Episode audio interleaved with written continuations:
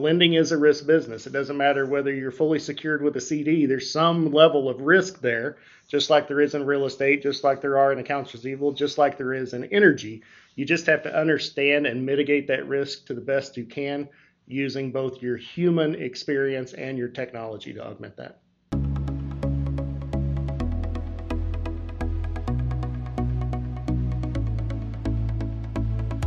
You're listening to Banking on Digital Growth with James Robert Lay, a podcast that empowers financial brand marketing, sales, and leadership teams to maximize their digital growth potential by generating 10 times more loans and deposits. Today's episode is part of the Exponential Insight series, where James Robert Lay interviews the industry's top marketing, sales, and fintech leaders, sharing practical wisdom to exponentially elevate you and your team. Let's get into the show. Greetings and hello, I am James Robert Lay, and welcome to episode 281 of the Banking on Digital Growth podcast. Today's episode is part of the Exponential Insight series, and I'm excited to welcome Gary Lewis to the show. Gary is the Managing Director of Lending and Deposit Solutions at Jack Henry, a technology provider serving community and regional financial brands with a wide offering of capabilities. Over the last decade, Gary has guided financial brands to develop and implement lending strategies, which is exactly what we're going to be discussing today to empower you, to guide you, dear listener, on your journey of growth at your bank, at your credit union, or at your fintech. Welcome to the show, Gary. It is good to share time with you today. Thank you, sir. I am happy to be here. Looking forward to it. Before we get into talking about some of the biggest loan growth opportunities for financial brands, especially in a different type of an environment right now, what is good in your world? What is positive personally or professionally? It is your pick to get started. Personally is always easier. So I am born and raised in Missouri, so I am a huge Kansas City Chiefs fan, and we just won the Super Bowl, so I'm in a darn good mood. And again, personally, it's my daughter's birthday today on Valentine's Day, and she delivered my very first grandson. So I'm a new grandfather and a Super Bowl champion, so my world is pretty solid right now. Your world is absolutely solid on all these different fronts. Congratulations to you, to your daughter, and to your team. A lot of positive perspectives going on for sure. Now, it is no secret there has been a market shift over the past few months with many financial brands transforming their focus from lending to now wanting to acquire even more deposits. But that does not mean that there are still not opportunities for financial brands to grow their loan portfolios. And before we get too far ahead into what some of these opportunities might be, what do you see as some of the biggest lending trends that you're tracking to provide the dear listener with some perspective on their own journey of growth? Yeah, so I mean, I think the biggest thing that continues to be at the forefront is the digital transformation of banking in general, but financial institution transformation. And lending's a big part of that. Lending is the last of those items to really digitize because of the complexity of lending, commercial lending especially. But, the combination of human expertise, tribal knowledge, all those things in conjunction with technology that's available today is what most financial institutions are embracing and struggling at the same time. It's not an easy transition. I like the way that you have framed this, that idea of human expertise, embracing, but also struggling. Where do you see, and what are you hearing some of the biggest struggles and the biggest challenges that they're confronted with, that they're facing, that they're fighting right now when it comes to this transformation? Yeah, so I mean, I think it's a little bit generational. I've been in the financial industry my entire professional career, spanning, roughly 30 years. And I came up on the lending side of a large organization. And that knowledge that comes with credit analysis, with risk management, with understanding who is and who is not a good credit risk, the culture of that inside an institution, you know, so much of that for all the years has been embedded in the people of the organization. And as those senior people retire, move on, et cetera, you know, they're replaced with a younger, fresher version that may not have all that experience. So the struggle is how do you extract that knowledge, that experience, and automate some of that the new wave of associates want to be a part of. I mean, it's kind of like the old green screens versus your new smartphone. Right. You know, I don't want to go through the old 5 C's of credit. I want to use automation, AI, et cetera, to tell me what the answer is. Bigger, better, stronger, faster. Yes. That's I think the internal struggle: culture versus automation. Ooh, culture versus automation. I want to maybe dive into just a personal anecdote or a personal perspective for you here, because like you said, you're bringing 30 plus years of experience. And if you think back on just your own journey of growth, you've seen a lot, you've learned a lot, but it sounds like you've also have transformed a lot yourself personally along the way. And when you think about the idea of transformation culture, I always speak and write about the 3 transformations. And a lot of times transformation happens at an organizational level, and that gets pushed into a team level, and then from a team to the individual, and that's where the conflict lies. And so if we reverse engineer that and we empower individuals to transform themselves, you then transform teams, and then as a result, you then transform organizations. Thinking about your own experience, how have you continuously have transformed yourself, transformed your perspective over the past 30 plus years, considering where we're at today? When I was coming up through the ranks, getting my credit, knowledge, experience, et cetera, you know, I kind of was taught that credit is an art, not a science. It's an art. Right. It's something that, you know, you use data points, but there's really an art piece to it. Yeah. And then, you know, if you jump all the way to the other end of the spectrum, there are technologies out there. There are companies out there that take all the art out of it completely. And it is 100% data-driven science. Mm-hmm. And I think the happy place we all need to figure out how to live is to bring some art to the science. I don't think either of them are perfect. With art comes, it's not fast. You know, you don't paint a picture fast. Right. But with science, it may be fast, but it may have its own inherent bias in it based on the data points you're using. So you have to bring some art to that as well to interpret data, not just rely upon data. There's the stories or the narrative that go behind the scenes. And I appreciate that, because the story and the narrative, that's the human side of things. But then, as you were mentioning before, in addition to the cultural, you also have the automation piece of this. And one of the opportunities that I continue to think about and write about and speak about is framed around maximizing future growth through niche opportunities. Put another way, go small to grow big, which I think is counterintuitive for many experienced financial brand leaders and lenders. Why is that? You know, what might be a misconception around maximizing future growth through niche lending opportunities that you would provide a different perspective around? Okay, so you and I have never met before today, but I can tell you we are 100% in alignment on niche lending. I think it is a great opportunity, and one thing I would always recommend to anyone trying to figure out how to grow is start with a plan. Yeah. Don't grow for the sake of growing.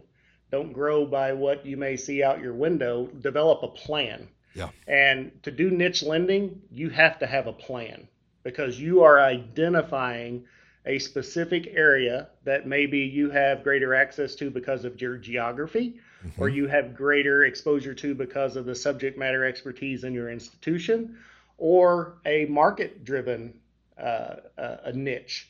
But, you know, there are a lot of niches out there, and we can get into some, you know, staying away from the morality side of things, you know, looking at whether it's cannabis type lending or green technology lending or, you know, on and on and on. Those are all specific types of energy. You know, yes. If you based on geography, energy lending in certain parts of the country is huge. Based on geography, recreational tourism, resort is a huge niche industry, right? Automobiles, manufacturing, you know, all of those, if defined properly, become your niche, become your specialty, yeah. and helps you as a financial institution compete better with your competition because you're focusing your effort in an area of expertise. Like you said, morality kind of aside, because I know that there might be a hot button topic for some. But there are other verticals too. I think about one credit union CEO I was recently having a conversation with. She sees an opportunity in horse trailers. I think of another one who is looking at the healthcare and the physician side of things, but it's almost a niche within a niche because it's not just any physician, it's the dental side of things. And you tapped into something that is the premise of my third book that I will write after I get my second book into the market. I touched on the idea of niche opportunities, my first being banking on digital growth. And then what I'm finding is for organizations to capture that opportunity is requiring them to think different, to go through transformative experiences with the self, with the team, with the organization. So that's where Banking on Change comes into play. But then my third book is going to be titled Banking on Expertise, because you just shared that perspective around niche lending opportunities and expertise within the marketplace as a source of differentiation, as a source of positioning.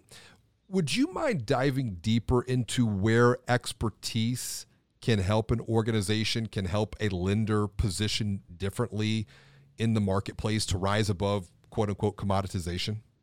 Yeah, I mean, and I'll, if it's okay, I'll use the energy space as my example to build upon. But sure, you know, that's a feast or famine industry. Yeah. I mean, you know,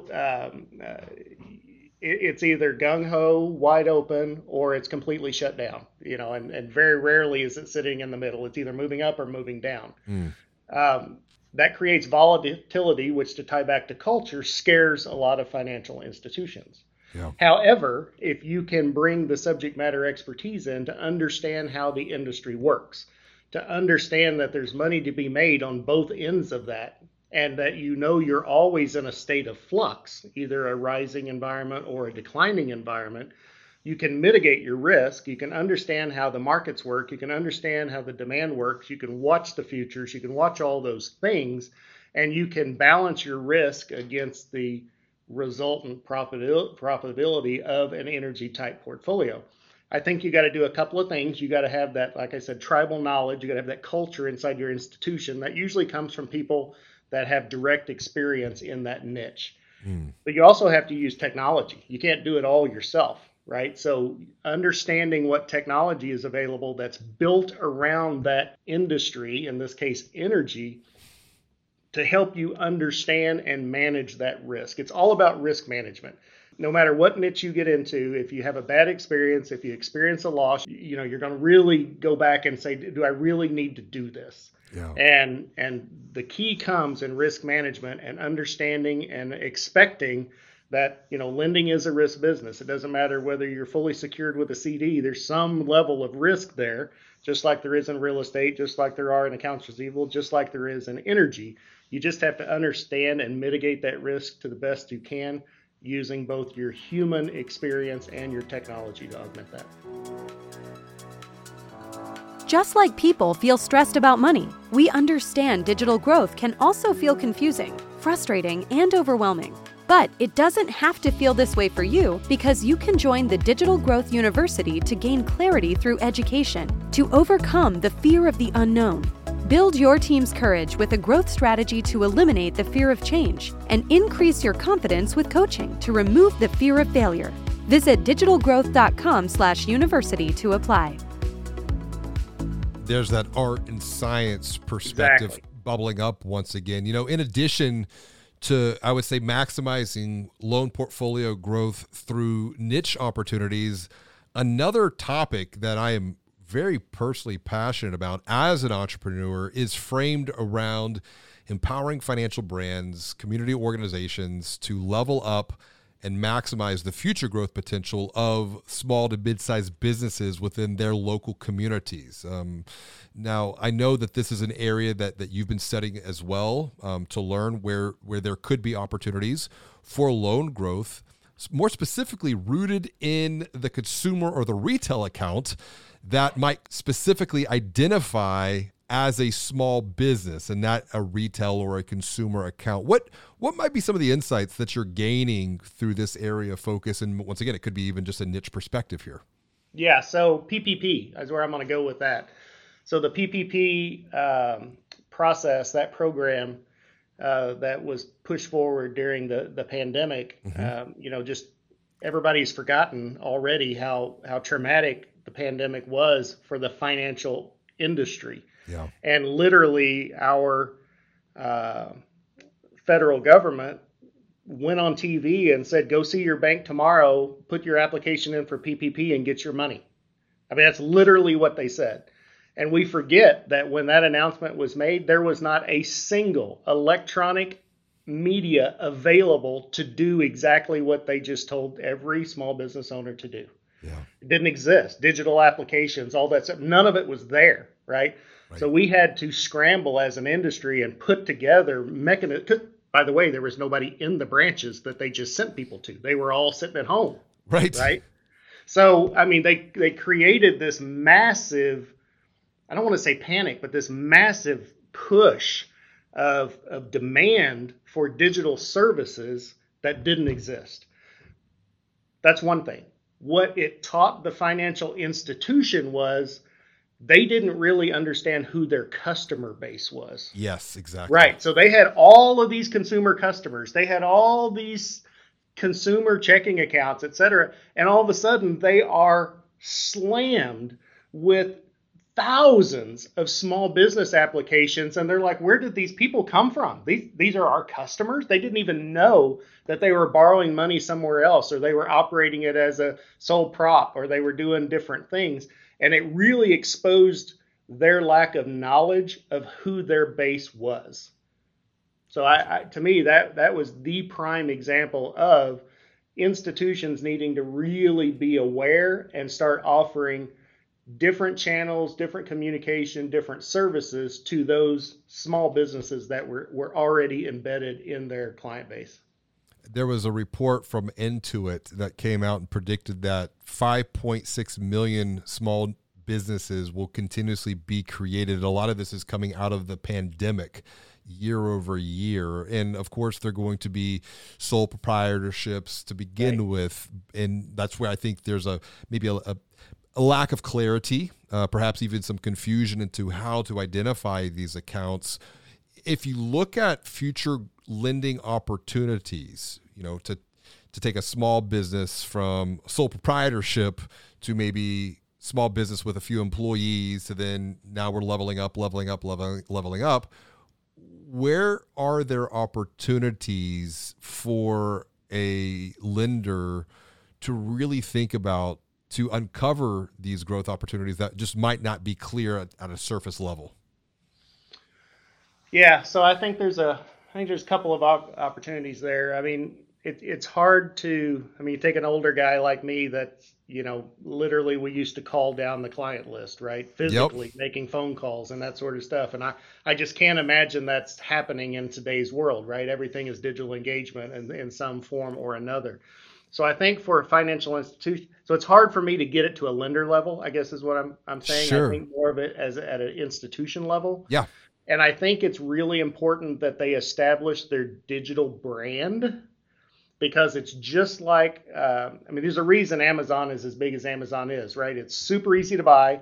It's super easy to find, super easy to buy, super easy to return. Mm. And once you get that pipeline in place, then it doesn't matter what you want to push through the pipe, right? Yep. You've got that brand loyalty at Amazon, and you can buy anything on Amazon now. Well, I think your financial institution brand becomes the same. So once you get a quality digital engagement with your client base, then it becomes that pipe or that tunnel you're pushing other things through. And that's when you then expose folks to, you know, here's how we do digital checking, here's how we do small business loans, here's how, and you even become more proactive by predicting need in advance and saying, look, you know, I can see you got good credit, I can see you got good balances, I'm going to throw you a $15,000 or $20,000 line of credit out there. Is that something you could use? Yes or no? Click yes. Here's your electronic signature. Sign it. Now you have a small credit line, and that's going to give you capacity to grow your small business. And that is taking a proactive stance in the lives of these small business owners, exactly. Which I think so many of them want that, back to the point we were making before, that guidance, that expertise. And I'm going to level up, if you don't mind, some of your thinking here, because you're talking about, you know, the digital brand positioning at a almost a corporate level, but that trickles down actually to, I think, opportunities for a modern day lender leader. And you're actually involved in some of this right now, because we're having this conversation. You're transferring your knowledge, your expertise, your wisdom to educate and help others. I see that there's an opportunity specifically at a local market level for a lender to build a personal digital brand. And I've interviewed some of them on this podcast that are already doing this. I would say it's almost like the top of the first inning in a baseball game, because there's just that lack of knowledge, that lack of expertise on how to do this. But back to your point, you used to call down the call list, probably is not going to happen anymore. But if you're making these connections at a local market level as a lender with other business owners on LinkedIn, and you're not necessarily trying to sell them anything, but you're just sharing your knowledge and expertise, that's going to then naturally just come up in their feed when they're on LinkedIn or another social media platform. And so you're slowly making these positive deposits into their trust fund that sits between their ears, that the whole game begins to shift.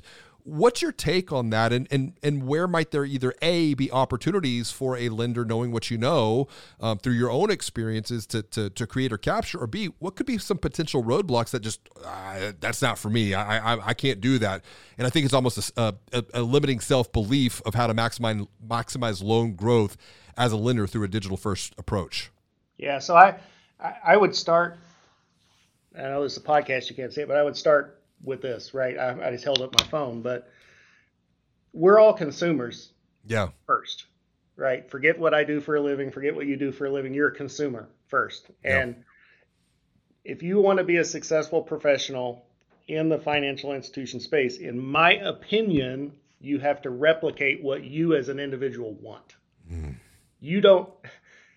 I don't know very many people anymore that spend their Saturday going from car lot to car lot to car lot looking and driving at vehicles. They research, they determine what they want, they find what they want, and they go buy it. Yep. They don't shop anymore.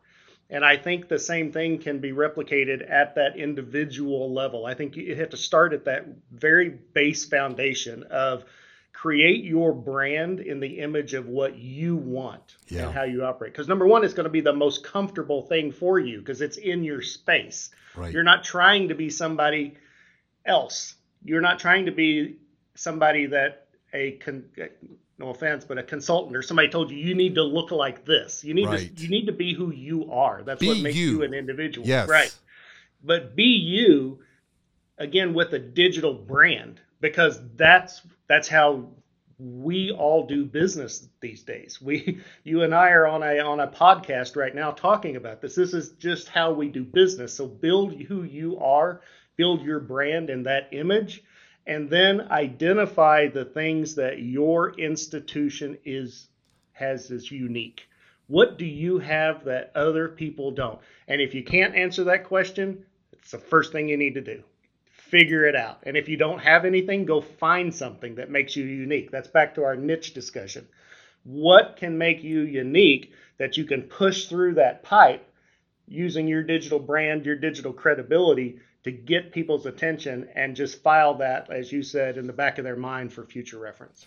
As you're talking through, I think of just because the big thing was, well, who else is doing this? Who can I learn from? Who can I gain some inspiration from?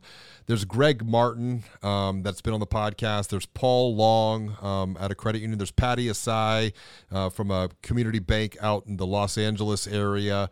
I think and this is a woman as a commercial lender, because back to your point about commercial lending is kind of being the slow piece to transform here, but she is leveraging as a commercial lender TikTok and LinkedIn. I mean, she almost has a million followers as an individual on TikTok. It's unbelievable.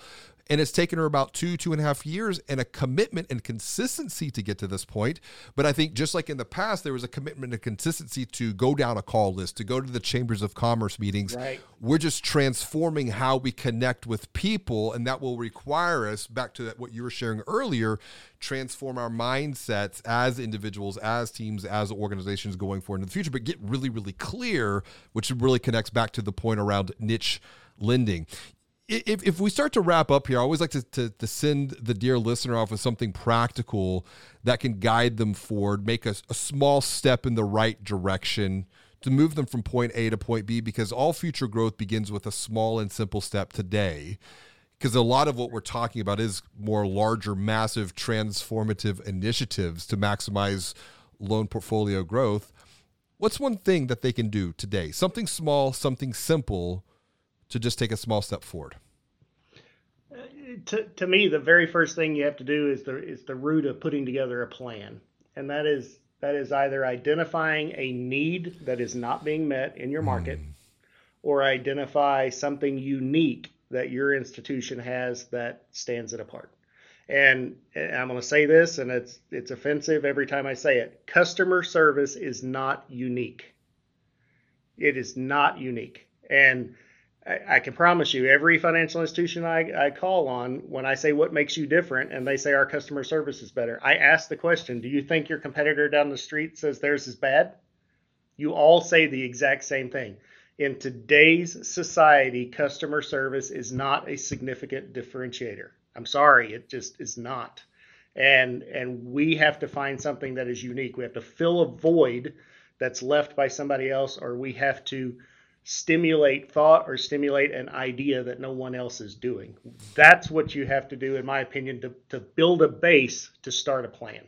I agree with you 100% on that. In fact, that was the big thesis of my first book, Banking on Digital Growth, which provides a path forward for financial brands who are all competing on the same, and I'm quoting myself, but the same, quote unquote, great rates, amazing service, and commoditized laundry list of lookalike product features.